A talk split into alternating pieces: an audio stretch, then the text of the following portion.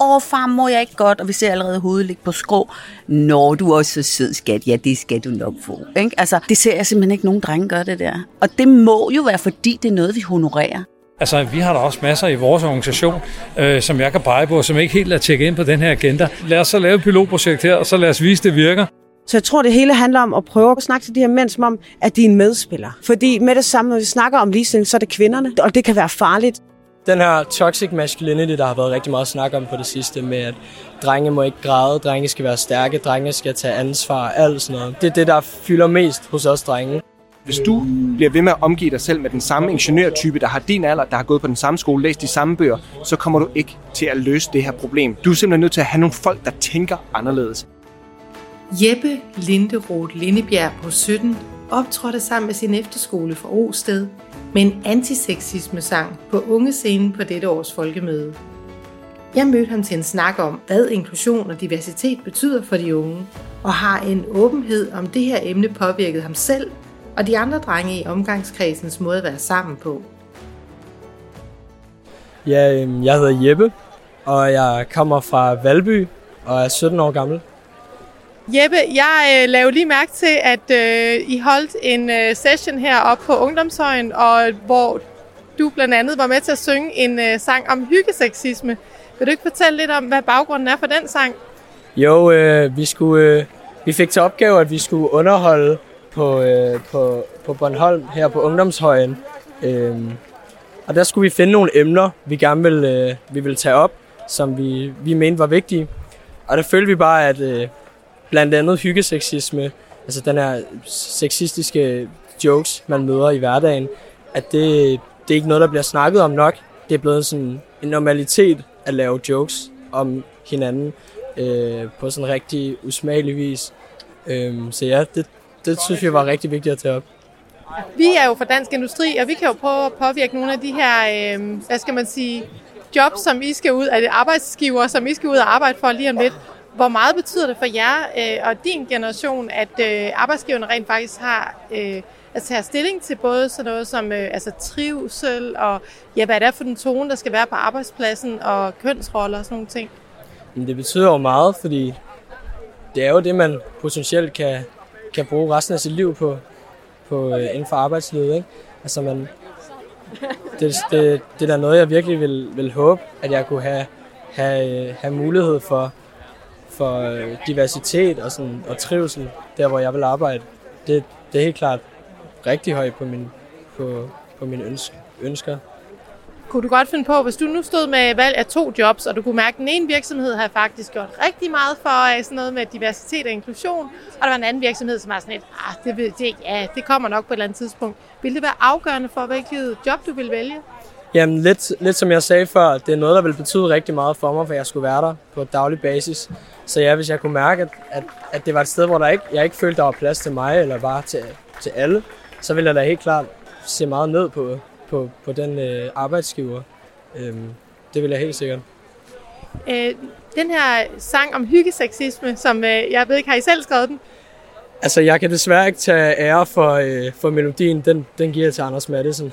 Men, men, øh, men teksten ja, det er noget, vi selv har skrevet. Vi har fundet på mig og, øh, mig og Amanda, der sad der og spillede guitar. Vi fik til opgave at skrive en sang. Hvor har I fundet inspirationen til teksten? Er det noget, I har sådan mærket omkring jer, eller er det sådan mere andre, I har set? Altså nu er, handler den original jo om en, øh, jeg tror, en vietnamesisk dreng, der hedder Quang. Øhm, nu er det en 17-årig pige fra Ringsted, der hedder Lis. Øhm, fordi hendes skoledag er tis. ja, det er, som I kan høre, så er det nogle ret vilde rim, der er blevet brugt. Og ja, det er jo, vi vil gerne lave teksten relaterbar, men også, også øh, prøve at gøre det sjovt.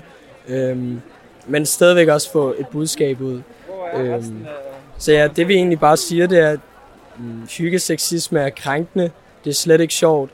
Øh, og så bare sådan, hvorfor ikke bare lave andre jokes? Banke på og andet gøjl. Øh, så ja, sådan lidt latterliggør det der med, at, at, at de der jokes, det bare ikke sådan er sjovt på nogen måde nu er du selv dreng, og jeg ved ikke, om hyggeseksisme også har med drenge at gøre, eller har det mest med piger at gøre, men kender du nogen, der sådan har været berørt af det?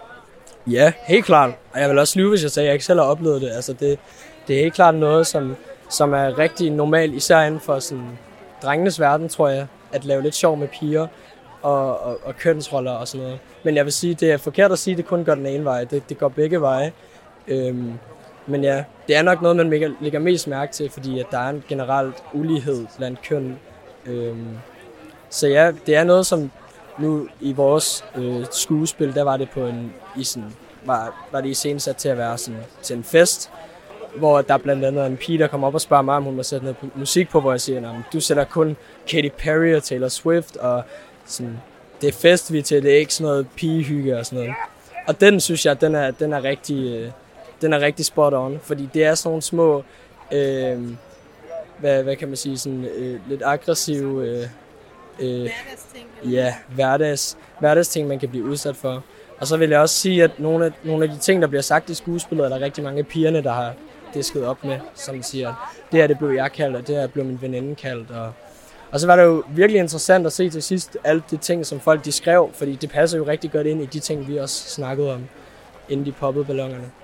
Kan du prøve at sige nogle af de ord, der sådan blev sagt, fordi det er noget, jeg nemlig ikke optaget med, som de... Nej. Ja, altså, øh, altså der var jo både, øh, altså det var rigtig meget skældsord for piger, ikke? Luder og skøge og ja, billig, alle sådan nogle ting. Men også det der klassiske, man har, man har hørt i lang tid øh, tilbage i køkkenet og alle sådan nogle ting, som er meget kønsstereotypisk fra gamle dage. Øhm, så ja, sådan nogle ting, men også øh, tøsedreng hører man også tit, som jo egentlig er nedladende for begge køn, fordi på den måde er det jo ikke nedladende at være en tøs, men alligevel er det øve for drenge at blive kaldt tøsdreng, så det er, det er lidt et dilemma, ikke? Øhm, så ja, mange forskellige sayings. Ja. Kan du mærke, at det, det her fokus på både kønsdiversitet og inklusion og ja, diversitet generelt, er det noget, som betyder rigtig meget for jeres generation?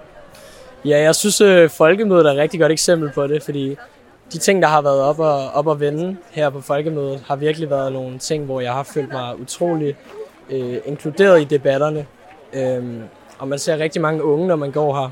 Vi har både øh, heroppe haft om, øh, ja, om hyggeseksisme og det der med at give slip, men også om klimaet, hvor vi gik klimamarcher, endda lige fik, øh, fik råbt lidt af Mette Frederiksen også. Øhm, så det var meget sjovt. Men ja, jeg, jeg synes, det er, jeg synes, det virker virkelig som om, at, at mange unge er motiveret for ligesom at, at ændre adfærd. Øhm, ja. Er der forskel på de udfordringer, som, som øh, pigerne i jeres generation øh, og drengene i jeres generation føler, eller er det sådan meget over det, det samme? Øhm, både og. Altså, og det mener jeg på den måde, at altså, begge oplever det, men, øh, men det er forskellige ting. Øhm, jeg vil sige, den her toxic masculinity, der har været rigtig meget snak om på det sidste, med at drenge må ikke græde, drenge skal være stærke, drenge skal tage ansvar, alt sådan noget. Øhm, det, er, det, det vil jeg sige, det er det, der fylder mest hos os drenge. Det der med, at øh, det er mærkeligt, hvis drenge viser følelser. Vi var faktisk også til et, øh, en debat øh, nede på en af skibene nede på havnen, som snakkede om de forskellige kønsroller i uddannelsessystemet.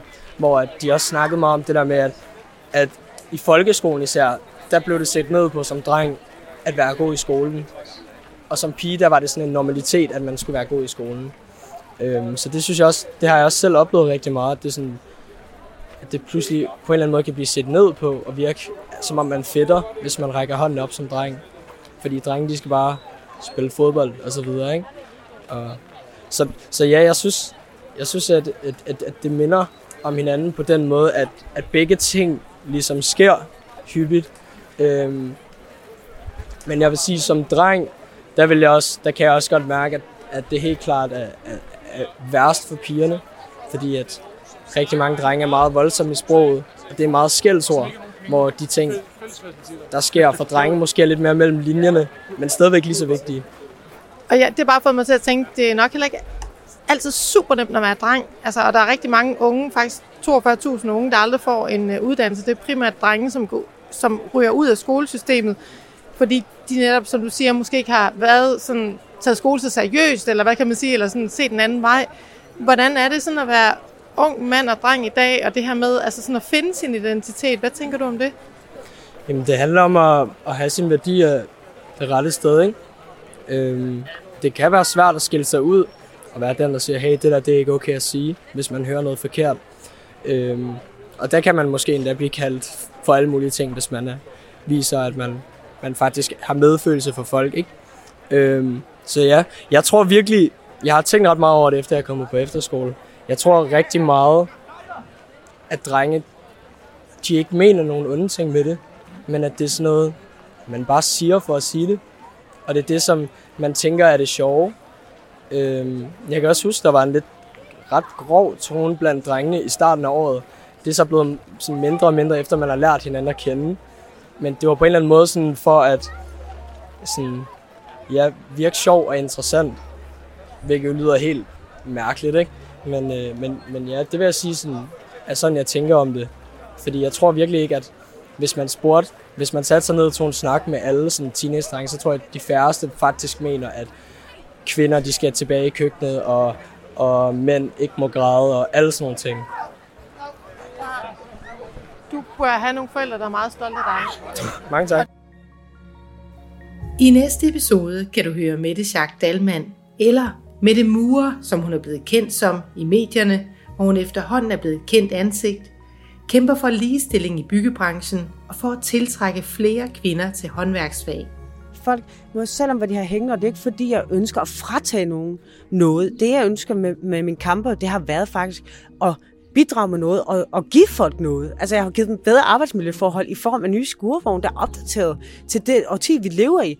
Øh, jeg har været med til at sige, okay, de her kalender, til folk, folk kan bare tage dem med hjem. Jeg er ligeglad så må de hænge dem op derhjemme.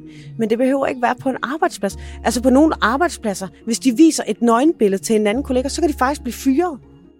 I næste episode kommer hun med sit bud på, hvordan vi får aktiveret mændene i ligestillingsdagsordenen.